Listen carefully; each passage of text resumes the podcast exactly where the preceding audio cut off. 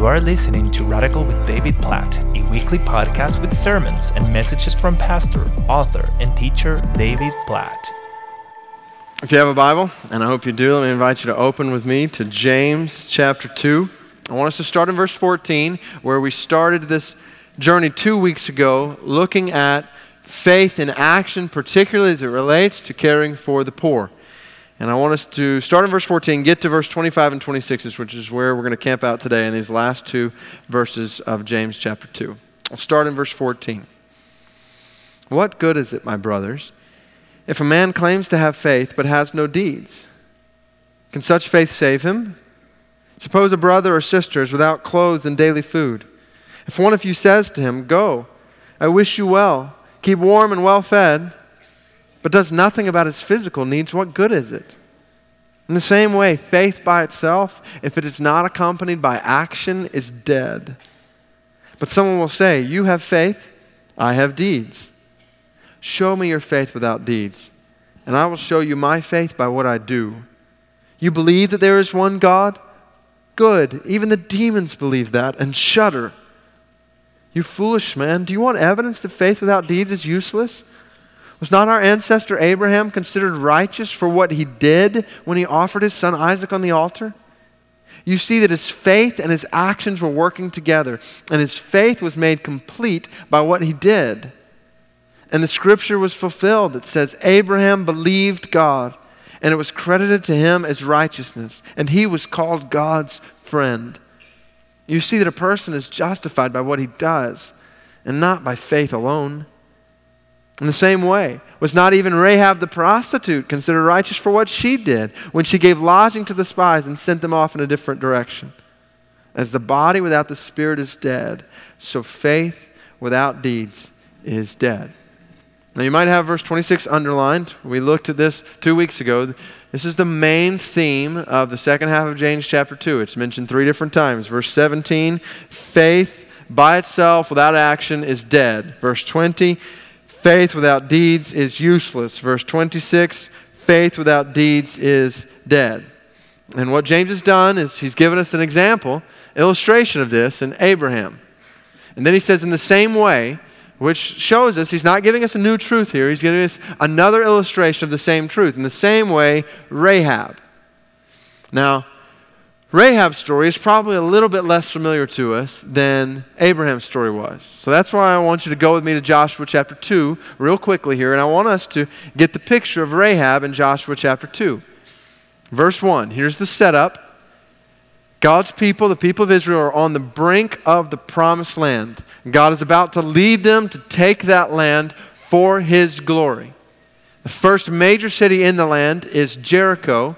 And so Joshua sends out some spies, a couple of spies, to go into the land, specifically Jericho, and scout it out. So that's where we pick up in Joshua chapter 2, verse 1. Then Joshua, son of Nun, secretly sent two spies from Shittim.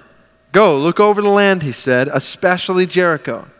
So they went and entered the house of a prostitute named Rahab and stayed there. Now, side note, real quick, kind of a shady beginning to Joshua chapter 2, but the reality is, during that day, it was common for those whose profession, so to speak, was what Rahab was doing, would also serve as an innkeeper. This is a, a, house that would be on the outskirts of town that people would stay in as they, would, they were going through. So just get that out on the table. Verse 2 The king of Jericho was told, Look, some of the Israelites have come here tonight to spy out the land.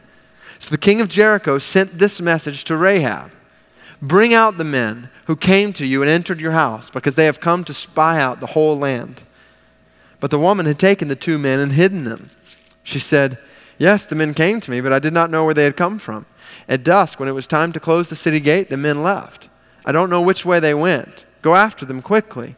You may catch up with them. But she had taken them up to the roof and hidden them under the stalks of flax she had laid out on the roof. So the men set out in pursuit of the spies on the road that leads to the fords of the Jordan. And as soon as the pursuers had gone out, the gate was shut. Before the spies lay down for the night, she went up on the roof and said to them, I know that the Lord has given this land to you, and that a great fear of you has fallen on us, so that all who live in this country are melting in fear because of you. We've heard how the Lord dried up the water of the Red Sea for you when you came out of Egypt, and what you did to Sihon and Og, the two kings of the Amorites east of the Jordan, whom you completely destroyed. When we heard of it, our hearts melted, and everyone's courage failed because of you. For the Lord your God is God in heaven above and on the earth below. Now then, please swear to me by the Lord that you will show kindness to my family, because I have shown kindness to you. Give me a sure sign that you will spare the lives of my father and mother, my brothers and sisters, and all who belong to them, and that you will save us from death. Our lives for your lives, the men assured her. If you don't tell what we are doing, we will treat you kindly and faithfully when the Lord gives us the land. So she let them down by a rope through the window, for the house she lived in was part of the city wall. Now she had said to them, Go to the hills, so the pursuers will not find you. Hide yourselves there three days until they return, and then go on your way. The men said to her, This oath you have made us swear will not be binding on us unless, when we enter the land, you have tied this scarlet cord in the window through which you let us down. And unless you have brought your father and mother, your brothers, and all your family into your house. If anyone goes outside your house into the street, his blood will be on his own head. We will not be responsible. As for anyone who is in the house with you, his blood will be on our head if a hand is laid on him. But if you tell what we are doing, we will be released from the oath you made us swear. Agreed, she replied. Let it be as you say. So she sent them away, and they departed, and she tied the scarlet cord in the window. When they left, they went into the hills and stayed there three days until the pursuers had searched all along the road and returned without finding them. When the two men started back, they went down out of the hills, forded the river, and came to Joshua, son of Nun, and told him everything that had happened to them. They said to Joshua, The Lord has surely given the whole land into our hands. All the people are melting in fear because of us. Now, there's, there's so much to unpack in Joshua chapter 2. But the question I want us to think about right now is why in the world is James in the New Testament bringing up this prostitute from the Old Testament. This is where I want to give you a glimpse of radical Rahab. I want you to think about what is going on in this story in her life. First of all, Rahab was a recipient of scandalous grace. I don't mean immoral grace, I mean shocking, jaw dropping, what in the world is going on kind of grace. You come back to James 2 and you see this contrast between, think about it, Abraham and Rahab, patriarch of the Jewish nation, a prostitute in a Gentile nation, a wealthy man of the highest social order, a woman of the lowest social order, a noble man, a common citizen. It's the kind of thing that makes you wonder Abraham and Rahab, and you can almost hear it in James's voice in verse 25. In the same way, was not even Rahab the prostitute considered righteous for what she did? And let me show you one other place. Turn one other place, Matthew chapter 1. If this is not circled in your Bible, it needs to be circled in your Bible. It may have been from what we've looked at before here in Matthew chapter 1. But remember when Ruth, where we were talking about how God was taking a Moabite woman and grafting her into his family? And we see Ruth's name in the line that leads to Jesus in Matthew chapter 1. Well, let me show you another name here in Matthew chapter 1. This is the lineage of Jesus Christ, the Son of God. Verse 5. Matthew writes Salmon, the father of Boaz, whose mother was who? Rahab. Like circle Rahab there. Boaz, the father of Obed, whose mother was Ruth. You catch that? Rahab was Ruth's mother in law. What kind of family tree is this? Moabite women, prostitutes from Jericho? Oh, brothers and sisters, this is really good news.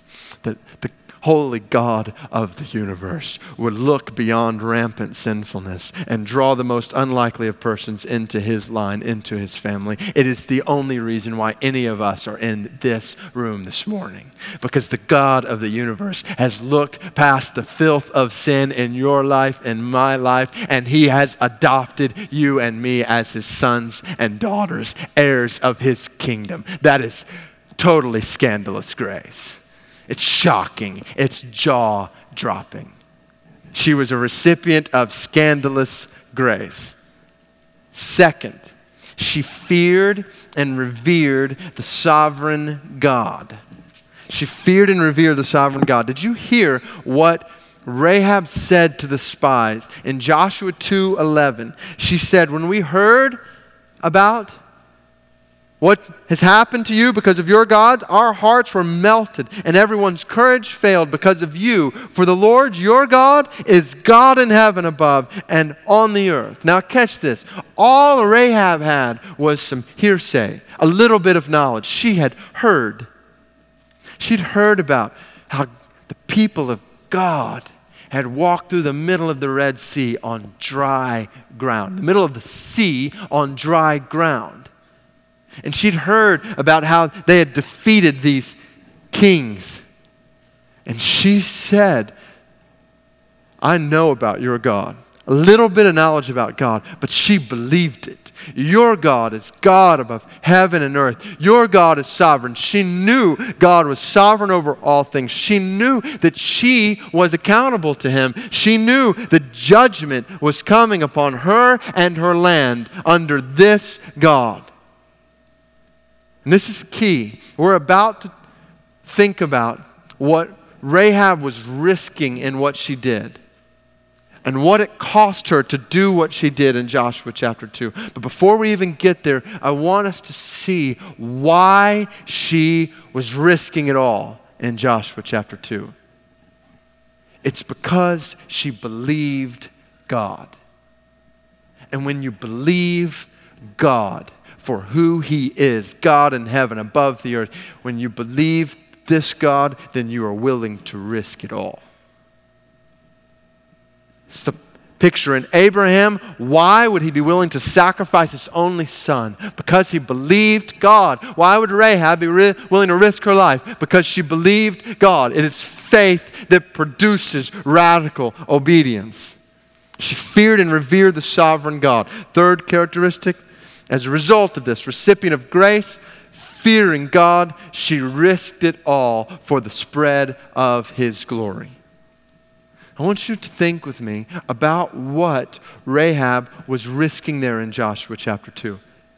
If the king of Jericho knew that these men were still in her home and she was harboring spies, if found out, she would have been executed immediately, and likely her family along with her.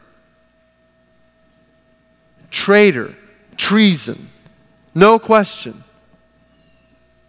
Rahab was putting her life on the line, risking it all. This is why James, it's why the author of Hebrews in Hebrews chapter 11 sets up Rahab, the prostitute, as a hero of faith. Why? Because she was willing to risk everything, trusting God without hesitation, without reservation, and without qualification. The question I want to put before us this morning is where are the women of faith like that in this room? Where are the women of faith who are willing to risk it all, everything that is, that is dear to you, to put it on the line in trust, radical trust of God? Where are the men of faith in this room who are willing to risk it all in obedience to the Word of God for the spread of the glory of God? Who are willing to do that which goes against the culture around them, that which makes no sense, that which risks everything because you believe in God? Or we as a church, as the people of God, thousands of years after Abraham was willing to sacrifice his son, and thousands of years after Rahab risked her life on the line, are we as a church willing to take risks in obedience to the Word of God for the spread of the glory of God? This is the story of redemptive history. Men and women who have passed down the baton to us. We cannot sit here in comfortable faith, listening to the word, but not risking our lives to obey it, just like those who have gone before us have. Now, all of that leads to verse 26, uh, this last statement. As the body without the spirit is dead, so faith without deeds is dead. And I want you to follow with me here. This is more important than foster care, and it is more important than radical experiment or anything like it. For just the next couple moments, these last couple moments we have, we're going to go through each one of these pretty quickly. But I want to speak. If I could, I would love to do this individually with every single person in this room. Every man, woman, student in this room. Do you know that you are right before God? Do you know that you have been declared right before God? Not the person beside you, in front of you, behind you. And I want to make sure, based on Scripture, that we know what God has said about whether or not any one of us is right before God. Summation of justification. Three realities. First, Christ is the basis of our justification. How are you and I, as sinners, declared right before a God who is holy? How can we be declared righteous when we are so not righteous? We have sin that pervades us, and there's nothing we can do to get rid of it. It has stained us. So, how can you or I be declared right before God? We need someone else who is righteous to stand on our behalf. We need another's righteousness to be credited. It's the language James is using, Paul uses, credited to us. And this is what Christ has done. He has lived the righteous life that you could not live. And then he died the death, sinful death, death, payment of sin. He died the death you deserve to die. 2 Corinthians 5:21 says God made him who had no sin to be sin for us in order that we might become the righteousness of God. Christ takes our sin upon himself and he takes his righteousness and he clothes us with it.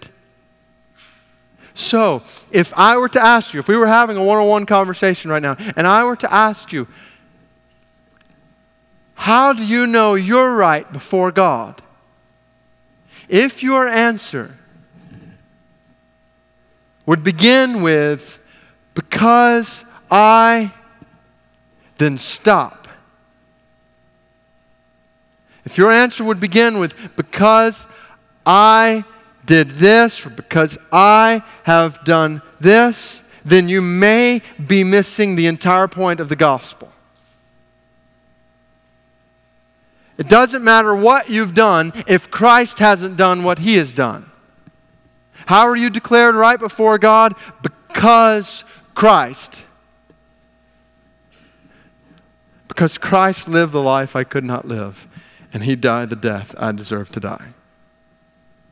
That's the starting point. This is the basis of our justification the work of Christ on a cross, Christ crucified. Basis of our justification. Now, begs the question he did this. Well, how is that applied in my life? Is it just automatic? When he died on the cross, everybody's declared right before God? Or is this something you have to be born into? Or is this something you need to do in order to, to have that applied in your life? That leads to the second facet here. Christ is the basis of our justification, faith is the means of our justification. Don't miss this. Faith is the anti work. Faith is trust, it is submission, surrender, it is realization that there is nothing you can do to make yourself right before God. He must do this in you.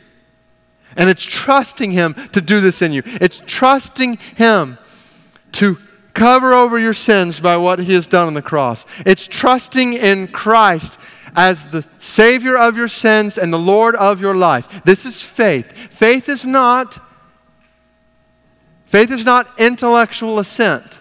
Faith is not, well, I believe Jesus died on the cross. Big deal. Demons believe that. Faith is a scripture, biblical picture of faith. It is a turning from self to trust in Christ. Have you trusted in Christ? This is the means of justification.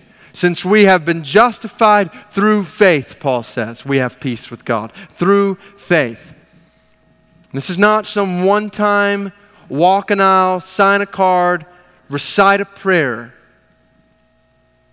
This is a trust of your heart and your life into the hands of the only one who can save you. And it leads to this last part.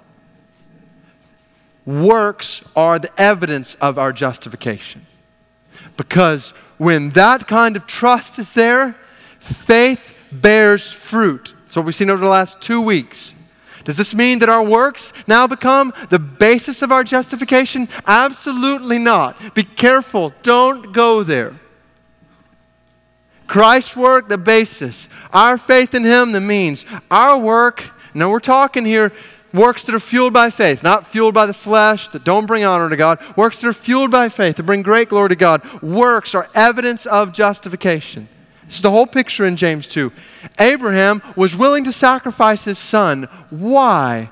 Because he believed. He believed, he had faith, and consequently, he was willing to sacrifice his son. Rahab believed. She had faith, and consequently, she risked it all. Works that flow from faith, the evidence of our justification. Now, two reminders that are all important. Number one, all three of these realities are only possible by the grace of God. They're only possible by the grace of God. Now, obviously, we think the first reality, sure, what Christ did on the cross, that's grace. But don't miss this. The second two realities are also totally fueled by grace, made only possible by grace. Think about faith. We were sinners, children of disobedience, children of wrath. There was nothing in us to draw us to God. We had turned away from Him. We were dead in sin. How can those who are dead be given life? It must be given to them. You can't decide to come to life all on your own. There has to be grace that is given here. And this doesn't absolve man's responsibility, it's a whole other topic. But the picture is this is the grace of God. And then in our works, in our obedience, this is living grace. It's grace at work in our lives. The way I picture it, and I want to be careful here because the illustration breaks down, so don't carry it too far. Just kind of leave it on the surface here. But Imagine giving your child money for them to buy you a present. Did they really give you something? Yes, and not really, because you're the one who made it possible. The reality is, any offering that I present before God that is pleasing to Him is only possible because of what He has already given and is at that moment giving to me. Grace, foundation of the basis, means, and evidence of justification. And then, second reminder, and I want, I want you to write this down, but then wait to start shuffling your things around and packing up because I want you to let this soak in. This is where this whole deal has been leading to. All three of these realities are ultimately involved in judgment before God. Here's what I mean by that. Here's what I believe Paul, James, the entire New Testament teaches. When you stand before God in heaven, talking final justification here, when it will be declared openly and finally eternal destiny. All three of these are involved in this picture. By what basis will you or I ever enter into the presence of God for all of eternity in heaven? Not because I, because Christ. The basis on that day for justification, just like it is today, the basis is what Christ has done on the cross and in the resurrection. Now, how did that become a reality in your life? Father, nothing in my hands I bring, simply to the cross I cling. I don't have anything but what you have done for me. You have opened my eyes to my need for you, and by your grace, I've trusted in Christ to cover over my sin. Faith, the means. And then in the background, not as the basis or the means, but in the background, there's fruit that shows this faith was there. This was not demonic intellectual belief. There's not perfection in the background, but there is the fruit of faith that is there on that day. So that what Paul has said is absolutely true in Romans 2. God on that day will give to each person according to what he has done. 2 Corinthians chapter 5. We will all appear before the judgment seat of Christ, and we will be given what is due on account of what we have done in the body. And I want to emphasize this because this pastorally speaking here, for us in this community,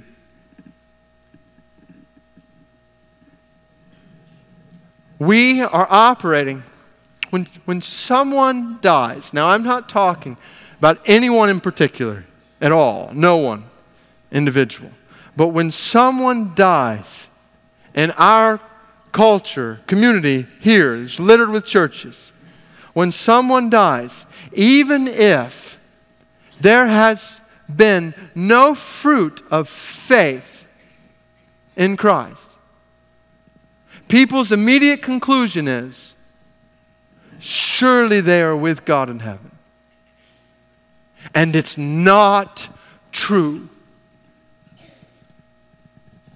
It's not true. Now, this is why I emphasize I'm not talking about anyone in particular because no one of us knows the secrets of a man's heart, and I am not anyone's eternal judge, nor are you. God is the eternal judge. So, certainly, we don't, we're not going to make a commentary on Anyone? They're definitely in hell. They're definitely in heaven. But God, who is the judge, has spoken, and He has said, faith without works is dead and it doesn't save.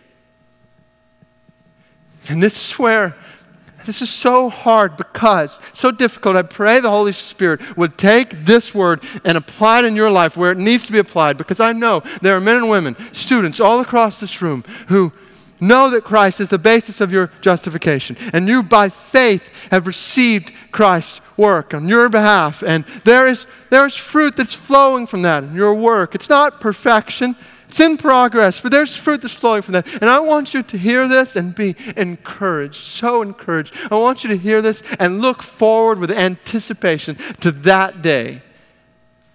But, on the other hand, if you are here this morning and either you know you are not a Christian or you have thought you are a Christian, but there is no fruit in your life of faith in Christ, the last thing I want you to do is feel encouraged looking forward to that day.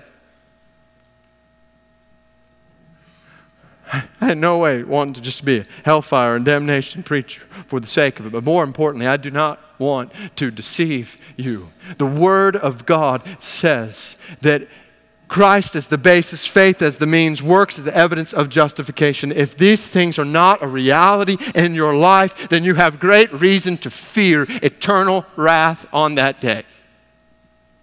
And I pray Spirit of God, that those words would soak into your heart for the first time today, and you would see what Rahab saw that God is sovereign, I am sinful, and I am deserving of His judgment, and I need Him to save me.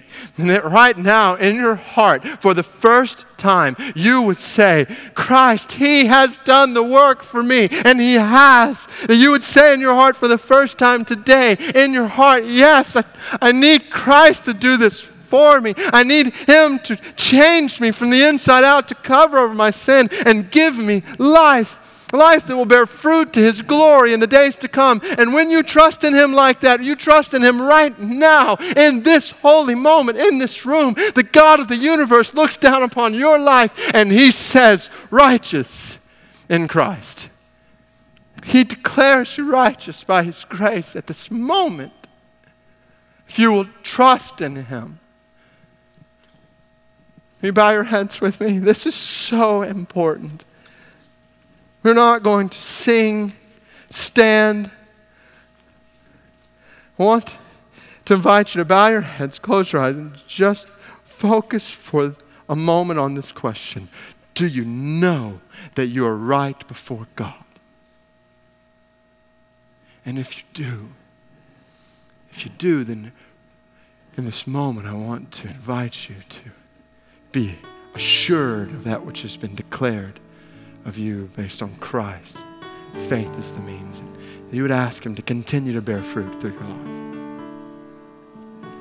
If you do not know that, then right now, in this moment, I want to invite you, I want to urge you to trust in Christ, to put aside your pride, to turn from yourself to see what Christ has done, the work on your behalf on the cross. To cling to Him for the first time in your life. Not just to believe He's done it, but to cling to Him, to confess that He is the only Savior of your sins and the Lord over your life. And by the grace of God, He declares you righteous right now, in this moment. His word speaks that over you. Not about works that you can do to produce this. It's works that now flow from this, what He has done in your life. As He transforms your life for your good and His glory. If you need to do that, then I invite you to do that right now. We hope you've enjoyed this week's episode of Radical with David Platt. For more resources from David Platt, we invite you to visit radical.net.